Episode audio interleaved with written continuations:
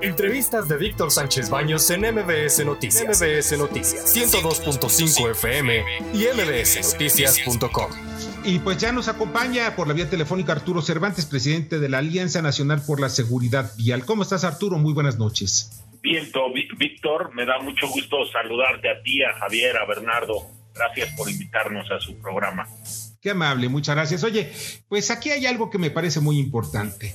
Vamos a legalizar no sé cuántos millones de vehículos, porque dicen que son dos, dos y medio, en fin, que no es una medida nueva, ya se ha hecho en otras ocasiones, Luis José Dillo, Luis José López Portillo, eh, pero pues lo único que hacen es legalizar coches que son chatarra y entre ellos vienen algunos trailers que luego andan caminando circulando por las carreteras que son chatarra y que ponen en peligro la vida de todo mundo, los de los que lo manejan y de los demás automovilistas. ¿Qué es lo que va a pasar?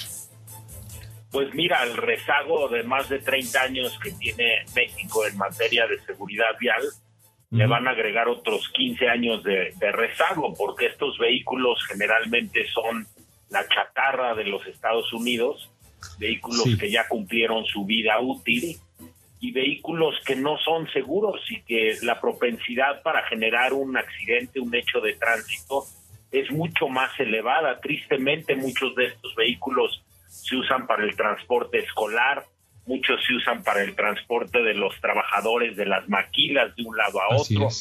Entonces, pues se incrementa el riesgo, incrementa eh, los hechos de tránsito, los muertos, los heridos, las discapacidades, la pobreza generada por los accidentes, los gastos catastróficos en salud. Es un caos, parece que caminamos para atrás y no para enfrente. Eh, sí, Javier Lozano, tú que fuiste, eh, fuiste subsecretario de Comunicaciones, pues tú viste cuáles son los riesgos que existen en las carreteras y cuáles, y muchos deben, se deben también los problemas viales a problemas también mecánicos de los vehículos. por supuesto, hombre, parte de las broncas que traemos en el, eh, en el autotransporte, en todas las vías de comunicación de nuestro país, es precisamente esto, ¿no? Que tienes automóviles chatarras, camiones chatarras, camionetas chatarras, con malas condiciones mecánicas, en fin. Y este presidente, por su infinita demagogia, o sea, eh, que odia a los empresarios, porque también hay que decirlo con todas sus letras, ¿no? Dice, pues sí, vamos a regularizar todo esto. ¿Cuál es la, qué señal estás mandando? El incentivo es, traigan contrabando, ¿eh? No hay bronca, ¿no? La inversión productiva, la inversión nacional y extranjera, la que genera empleos formales, de seguridad social, etcétera, esa que se quede en segundo término. Esa luego, luego nos encargamos de eso. Por lo pronto, quiero bien con estas mafias. ¿Con las cuales? Pues con las mafias del narco también para las elecciones y, demás.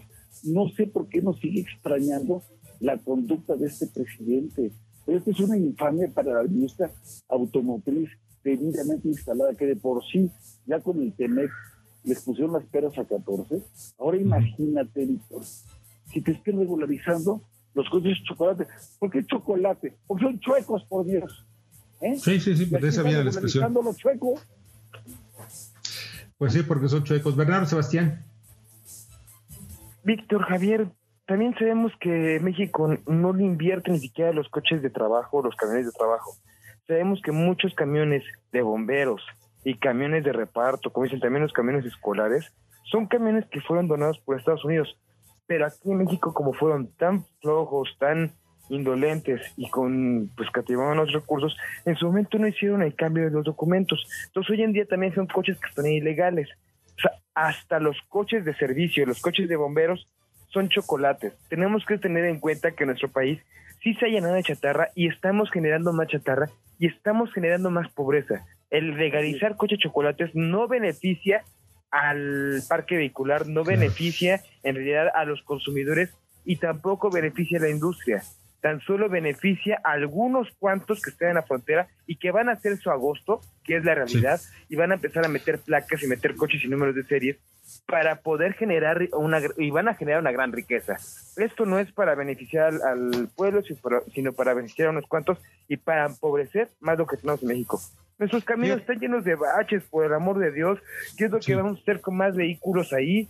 Y lo peor es que van a estar estacionados en la ciudad y van a, ocupar espacios de parque vehicular que sí es necesario y que sí puede generar algún beneficio para la sociedad, no solamente estar ocupando espacios. Fíjate que aquí todo esto nos lleva, Arturo, a que nos, eh, a ver el riesgo, el riesgo que implican estos vehículos. Dos millones y medio aproximadamente que van a estar en las carreteras, en las calles. Eh, ¿Tú has, planteado algo a las autoridades para que, pues, por lo menos eh, invierta el que traiga un coche chocolate, invierta en algo, por lo menos por seguridad?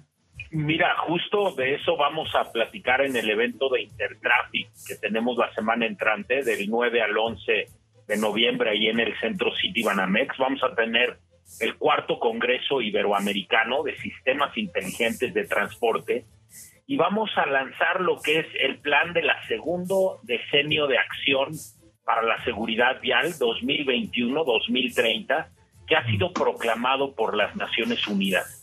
La meta que tenemos a nivel global, no nada más para México, es reducir a la mitad, por lo menos en un 50% durante este periodo, el número de muertos, de heridos, de discapacitados, de hechos de tránsito. Y para esto no hay que inventar. ¿Cuántos muertos hay en México? En México, ¿cuántos muertos hay en, problemas de tránsito? En Mira, tenemos más de 17 mil muertos cada año, más de 32 mil personas que resultan con una discapacidad y más de 170 mil heridos hospitalizados graves. Esto la OCDE ha estimado que le cuesta al país más de 500 mil millones de pesos cada año en estar pagando las consecuencias.